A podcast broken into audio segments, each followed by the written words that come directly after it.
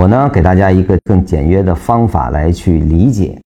禅师在没有引入特征序列这些逻辑之前是如何简约的划分线段的。我把原则给大家交代一下。当你拿到一张图之后，首先大致的把高低点，因为线段都是上下相连的，我们按照高低点把上下相连连接起来，而后你再来检查一下你的上下相连间里面是否含三段以上的比，就是它只要不是一比的，你就可以用上下相连之后形成一个线段，这个就没有问题。比如说显著的高低点划断之后，而且要保证一定是上下相连的次序，就是有个上就一定对应下，一个下就对应一个上，一定要划分出上下相连，而后再来看上下相连中线段是否有比构建，其实就够了。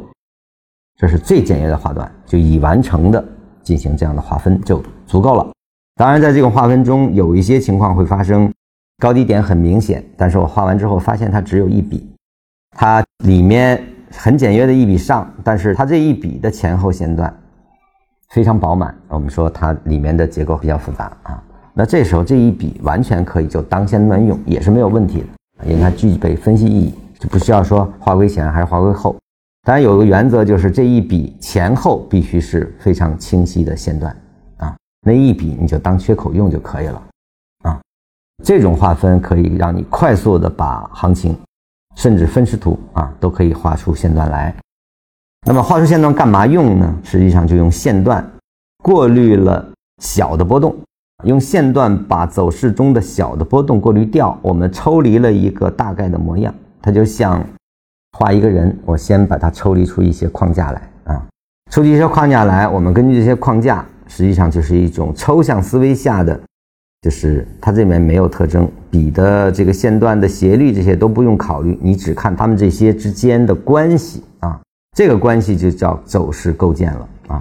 走势构建过程中，我们看你把它画成中枢也好，围绕的中枢在波动，还是围绕的中枢在离开形成新的中枢移动围绕着这个，我们就能知道当下是什么这些处理的方法就会被逐渐建立起来。围绕着中枢的波动，它无非就是下一个运动是形成三类买卖点还是没有形成三类买卖点，没有对前一个中枢形成三类买卖点，那就是围绕中枢波动，你用中枢波动的原则去处理去交易就可以。如果它脱离了形成第三类买卖点，那就是中枢的移动，实际上分析起来并不困难。但中枢给我们构筑了一个参照系，就是对这个中枢在构建中每一段的关系强弱与否，以及脱离中枢之后的运动方向和是否形成三类买卖点的关系，我们来决定方向和跟随实际上图解分解完之后再构建了一个参考系，这个参考系决定了我这个地方是该买还是该卖，实际上就是这样构建起来的缠论是一套系统，它就是把当下